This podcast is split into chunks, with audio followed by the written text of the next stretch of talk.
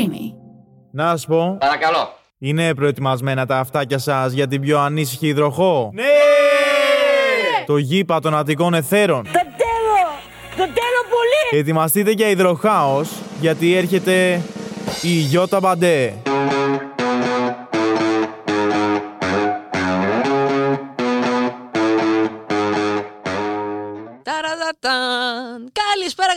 Πανταχού, υπέροχα πλάσματα. Είστε στο Breaking Bad ε, Breaking Bad, ε, μου λένε να το πω. Breaking Bad ε, είναι γιατί με αυτή η γιώτα σου, η εγωίστριά σου που σε έχω συνηθίσει να είσαι εδώ. Γιατί, γιατί είσαι στο πιο not σχεσιακό podcast της ελληνικής αυτής ε, υπήρου. Και τι εννοώ; Είμαστε εδώ γιατί έχουμε μαζευτεί όλοι εμείς οι οποίοι δεν έχουμε σχέση και ούτε θα καταλήξουμε να έχουμε σχέση. Έχουμε ξαναπεί και θα το ξαναλέμε, δεν πάμε σε επόμενο κρεβάτιασμα. Βασικά δεν το έχεις δεν το έχω ξαναπεί. Τώρα θα το πω. Είναι πράγματα τα οποία κινούνται μέσα στον εγκέφαλό μου και νομίζω ότι στα έχω πει. Σήμερα η θεματική όμως είναι λίγο διαφορετική και είναι και λίγο έτσι. Έχουμε μπει στο μήνα του Pride, του, αυτού του μήνα που είναι γύρω από τη μοναδικότητα του ατόμου. Οπότε θα σου πω τους τρεις πιο, τα τρία πιο fail come out που έχω κάνει εγώ.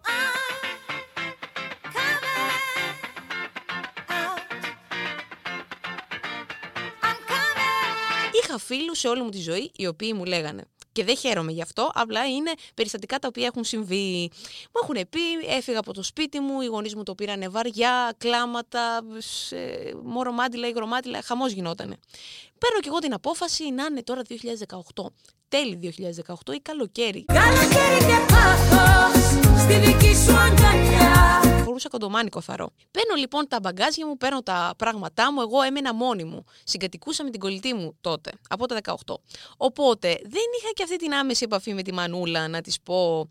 Ξέρεις, ε, συμβαίνει αυτό στη ζωή μου. Οπότε μια μέρα που βρίσκομαι στην Πανόρ μου τότε που έμενα, παίρνω το, το κινητό μου, παίρνω τα κλειδιά μου, ε, και πηγαίνω προς τη Νέα Ερυθρέα όπου και μένει η μάνα μου, ακόμα μένει η μάνα μου, εκεί γεννήθηκα όμως και μεγάλωσα. Μπαίνω μέσα στο σπίτι με ένα πολύ θλιβερό mood, έχω μπει μόνη μου στο mood, μόνη μου το ζω γενικότερα, η μάνα, η μάνα μου έπλαινε πιάτα. Και της λέω, Μάνα, θέλω να ακούσει αυτό το τραγούδι. Και βάζω το ξέρω, Μάνα του Σάσκε. Ξέρω, Μάνα, τα κανά πουτάνα. Γίνουσα νύχτα όσο αργά μες στην Ελλάδα. Ε, ένα τέρμα ποιοτικό τραγούδι, καταλαβαίνεις τώρα. Δηλαδή, έτοιμη να πεις την, την ψυχική σου κατάσταση. Αφού το ακούει όλο και με κοιτάει το τι πάει το παιδί μου, έχει πάρει ναρκωτικά πια, δεν είναι η κατάστασή της. Το τελευταίο πράγμα που περιμένει να ακούσει είναι αυτό. Ξεκινάω λοιπόν και εγώ δραματικό mood κάπου εδώ Λευτέρης και η Ελένη εδώ η μάνατζερ η οποία έχει πάρει τα ακουστικά παραμάσχα αλλά κοιμάται πάνω από την κονσόλα. Ναι, η επόμενη που κοιμάται απέναντι από την κονσόλα και της λέω «Μαμά, κάνω το επάγγελμα που δεν θέλεις, τη ζωή που δεν θέλεις και ετοιμάζομαι να της πω την, ε, ότι έχω τη σεξουαλικότητα που δεν θες. Και πόσο συγχύστηκε η βασιλομαμά. Αχ ναι. Μάνα. Μάνα έχεις κι άλλο γιόκα. Εμένα. Και εκεί που έχω πάρει το τέρμα δραματικό mood και το ένα δάκρυ ήδη έχει αρχίσει και κυλάει, πετιέται και μου λέει Είσαι λεσβία. Α, ευτυχώς εμείς στη γειτονιά όλες λεσβίες είμαστε. Λέω ναι. Ε και, μου λέει, σαν τον πατέρα σου να μην γίνεις μόνο και όλα καλά θα είναι.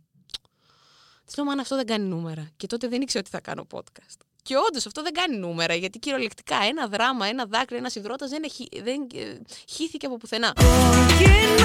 τα δάκρυα που στάζουνε τα μάτια μου που δεν σε νοιάζουνε. Λοιπόν, και θα σου πω εγώ τώρα πού είναι το λάθος της υποθέσεως. Γιατί υπέροχο πλασματίδιό μου υπάρχει λάθος. Τι θα έχω να πω στα παιδιά μου αν κάνω; Τι με αποδέχτηκαν έτσι; Ε, δεν πάει έτσι, ρε παιδιά. Δηλαδή, να σου πω κάτι και έξω.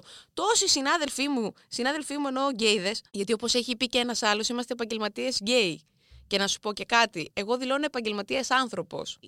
Όμως, όταν έρχεσαι λοιπόν και το λες στους γονείς σου και παίρνεις αυτή την απάντηση, λες ή έχει προχωρήσει πολύ η εποχή, ή η μάνα μου κάνει σεμινάρια στην Σουηδία, ή κάτι έχω χάσει, ή η μάνα μου στα νιάτα της ήταν και αυτή ωραία τσιφτισά, τη ζούσε τη ζωούλα της.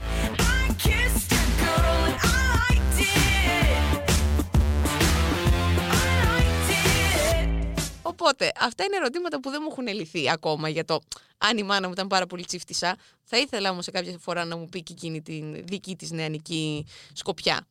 Αυτή είναι η ιστορία νούμερο 1. Θα περάσω στην ιστορία νούμερο 2 που είναι λίγο μεγαλύτερη και γι' αυτό της άφησα και χρόνο. Και λέγεται πατέρας. Όλοι όσοι ή είστε ομοφυλόφιλοι ή είστε άνθρωποι οι οποίοι συνειδητοποιείτε οι ομοφι- ότι ο- οι ομοφιλόφιλοι είναι απλά συνάνθρωποι σας, δηλαδή οι άνθρωποι normal, θα καταλάβετε ότι ο πατέρας είναι ένα δύσκολο κεφάλαιο γενικότερα στη ζωή να αποδεχτεί πράγματα και καταστάσεις. Φτάνουμε στο 2020, όπου πια έχω αλλάξει την εξωτερική μου εμφάνιση. Δεν έχω κόψει ακόμα το μαλλί, θα φτάσουμε και σε αυτό. Για όσους με έχετε δει, έχω ένα κομμένο μαλλί λίγο τύπου Ro- Ruby Rose, Justin Bieber. Κάθε εβδομάδα παίζω και με μια άλλη δεκαετία. Κάτι συμβαίνει εκεί. Τα χαιρετίσματα στην κομμότρια που περνάει δύσκολα. Ε, αλλά Έχω την πρώτη μου τη βαριά τη σχέση, αυτή που θα έχετε ακούσει και στο πρώτο το επεισόδιο, εκείνη με τον τζακούζι και τη σουίτα και την. αυτή. Άμα είναι γεια σου. Λοιπόν, και ε, την έχω παρουσιάσει σαν φίλη στον πατέρα μου. Τη βάζω στο αυτοκίνητο του πατέρα μου, μας πηγαίνω, φέρνει σε καταστάσεις. Αλλά πάνω απ' όλα, εγώ φίλη με την τύπησα. Φτάνουμε όμως έτσι λίγο στον Απρίλιο που θα τα ακούσει σε κάποιο άλλο επεισόδιο γιατί θα το αναλύσω αργότερα αυτό, αυτή την ιστορία γιατί μας έχει καταστρέψει. Είναι ο λόγος που κάνω podcast, έτσι, δεν θέλω να το ξεχνάμε. Το Breaking Bad από αυτή την τύπησα ξεκίνησε.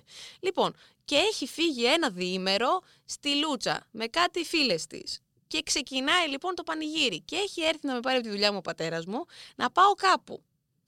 Λοιπόν, αρχίζω να τσακώνομαι στο τηλέφωνο μαζί της, αλλά πολύ πολύ διακριτικά. Μέχρι που η κατάσταση ξεφεύγει και του λέω τράβα χειρόφρενο.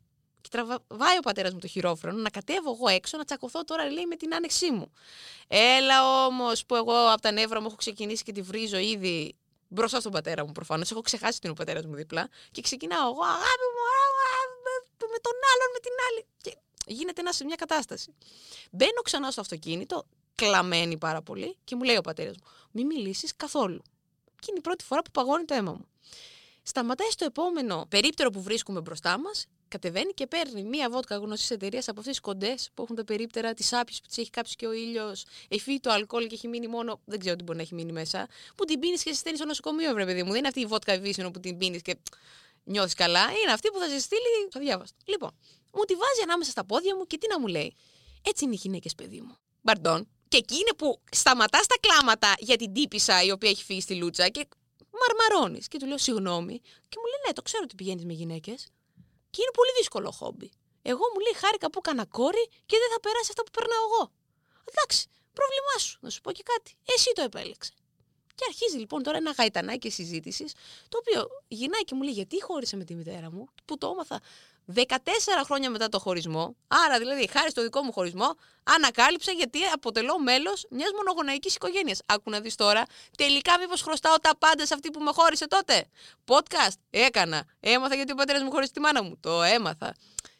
Εντάξει, πήγαμε να πάθουμε και κάτι που θα τα μάθετε. Οπότε αυτό είναι τη ζεράκι. Μάθε, κάτσε να ακούσεις τι θα γίνει πιο μετά. Πήγαμε να πάθουμε τα κακά της μοίρας μας. Όμως, συνεχίζοντας την πορεία για να με πάει σε αυτή τη φίλη που πήγαινε αρχικά, αρχίζει να μου λέει ο πατέρας μου πώς είναι η σχέση με μια γυναίκα. Άρα δηλαδή μου δίνει όλα τα hint πώς να διαχειριστώ μια γυναίκα.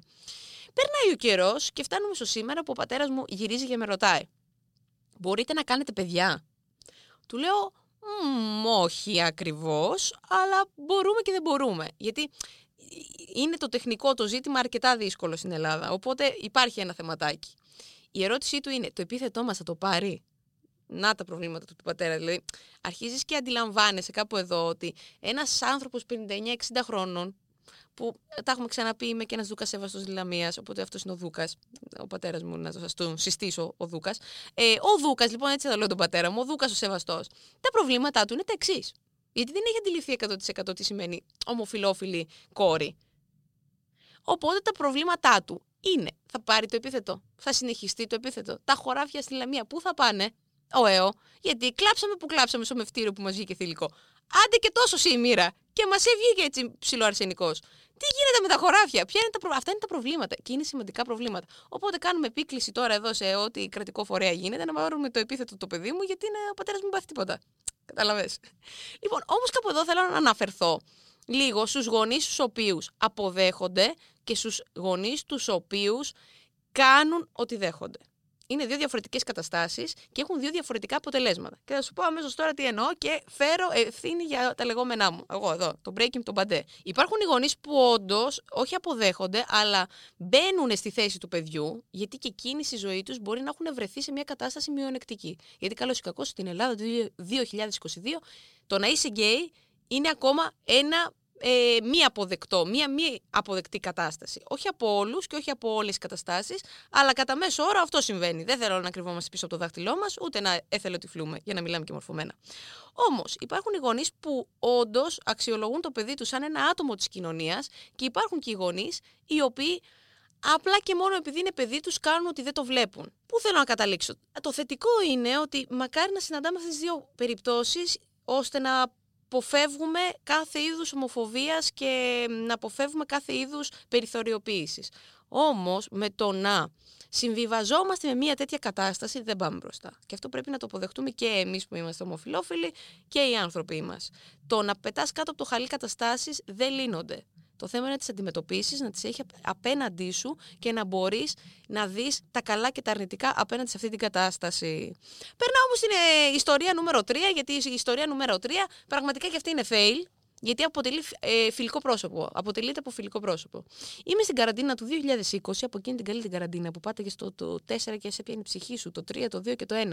Και έφτιαχνε κόμπο από νούμερα για να βγεις έξω. Έχω λοιπόν τη φίλη μου τη Δήμητρα και θα την πω με το όνομά της, γιατί χθες το βράδυ που, ήμουν, που ήταν σπίτι μου, τη ρώτησα, της λέω: Μπορώ να πάρω την ιστορία μας να την πω; Μου λέει: Ναι, καλέ, είναι τόσο fail που θα γελάσει ο κόσμος. Εγώ λοιπόν τη Δήμητρα την γνωρίζω από τη σχολή, από εκεί και που σπούδασα. Όταν πήγαμε μαζί σχολείο Καθόσουνα στο διπλάνο φρανείο. Ε, τότε όμως εγώ δεν είχα πει.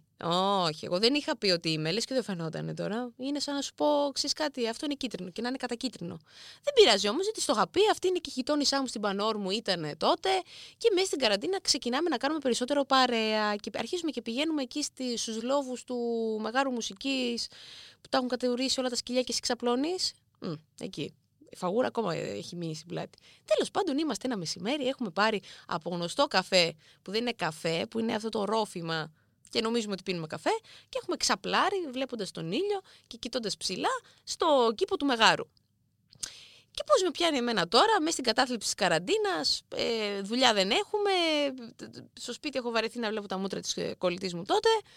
Και της λέω, Δήμητρα, έχω να σου πω κάτι. Πάλι εγώ αρχίζω το δραματικό μου, του λέω τίποτα. Τρίτη και φαρμακερή. Θα μας βγει, θα βγει ένα δάκρυ, θα μου πει, φοβάμαι να κοιμηθώ το ίδιο βράδυ. Κάτι θα συμβεί, ρε παιδί μου. Δηλαδή, να έχω να λέω στα εγγόνια μου. Το έχω ξαναπεί αυτό. Ή το έχω δέσει ότι θα κάνω εγώ παιδιά και θα φτάσαμε στα εγγόνια. Τέλος πάντων.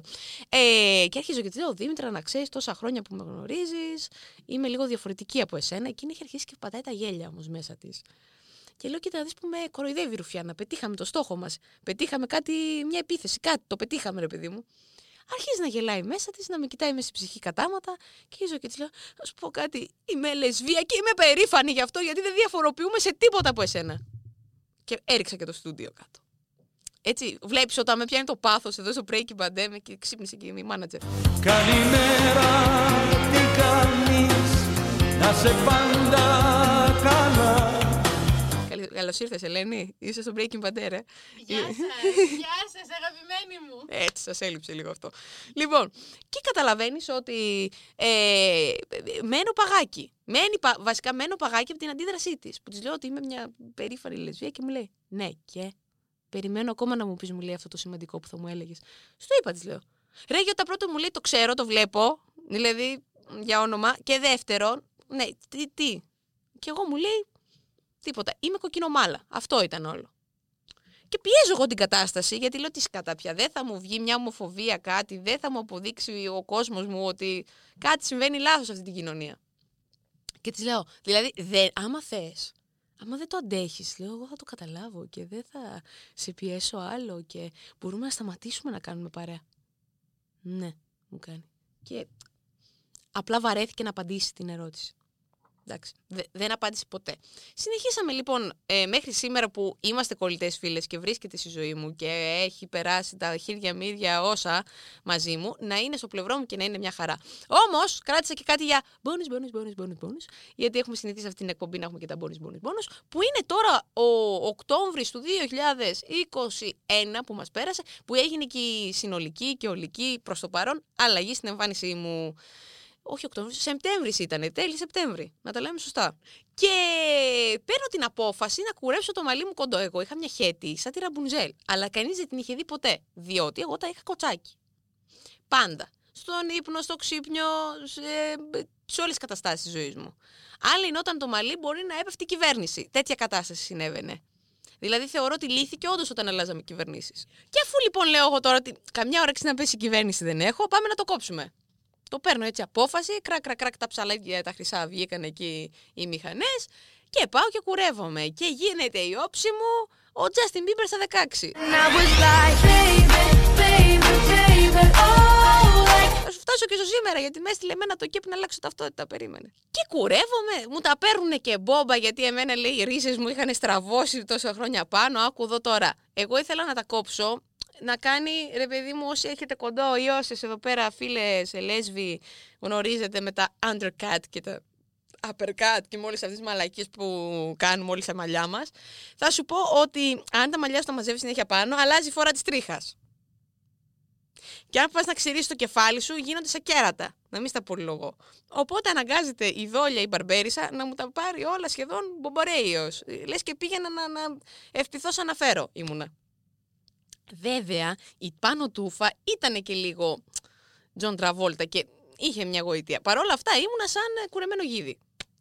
Και τότε δούλευα καλοκαιρινή περιοδεία με δύο πολύ αγαπημένες και γνωστές pop τραγουδίστριες. Θα αφήσω εδώ πέρα λίγο κάπου να κινείται το ερωτηματικό ποιες είναι αυτές, γιατί αντιλαμβάνεστε ότι θέλω να το ανακαλύψετε και μόνοι σας. Εντάξει, πρέπει να κάνουμε και νούμερα. Εμφανίζομαι λοιπόν σε πολύ γνωστό θέατρο στην Αθήνα, να μην κάνω και ε, τα sponsoring εδώ πέρα, να μου τα ακουμπήσουν. Ε. Αν καταλαβαίνεις, να μας τα ακουμπήσουν για να τους πούμε. Γιατί έχουμε ιστοριάρες εδώ.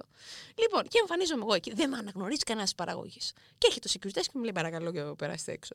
Ρε, εσύ εμένα θα με διώξει έξω. Του λέω: Ξέρεις ποια είμαι εγώ. Μου λέει: Πια. Και εκεί συνειδητοποιώ την ολική αλλαγή. Στο πια. Απόρρισε ο άνθρωπος. Σου λέει: Τι πια, ποιος είσαι; Τσάνκ παθαίνω την πρώτη χαστούκα. Έχω κλείσει μόλις 12 ώρες με το καινούριο μαλλί. Είμαι μόνη μου ευτυχισμένη πάρα πολύ. Αλλά δεν έχω βγει στον έξω τον κόσμο, κυρίες και κύριοι. Του δείχνω την ταυτότητά μου και περνάω. Και περπατάω πάρα πολύ μουδιασμένα, γιατί μέχρι τώρα θυμάστε που σας έλεγα ότι δεν έχω φάει την ομοφοβία και ότι έκλαιγα που δεν την έχω φάει. Αμ, τώρα έχει αρχίσει η ζωή και αντιστρέφεται. Μπαίνω εκεί, μου λένε τα άτομα της παραγωγής, τι ωραία που σου πάει, τι ωραία, τι καλά. Και με μου λένε μετά από λίγο, Α, φτάνει η δικιά σου η καλλιτέχνη, θα βγεις παρτί.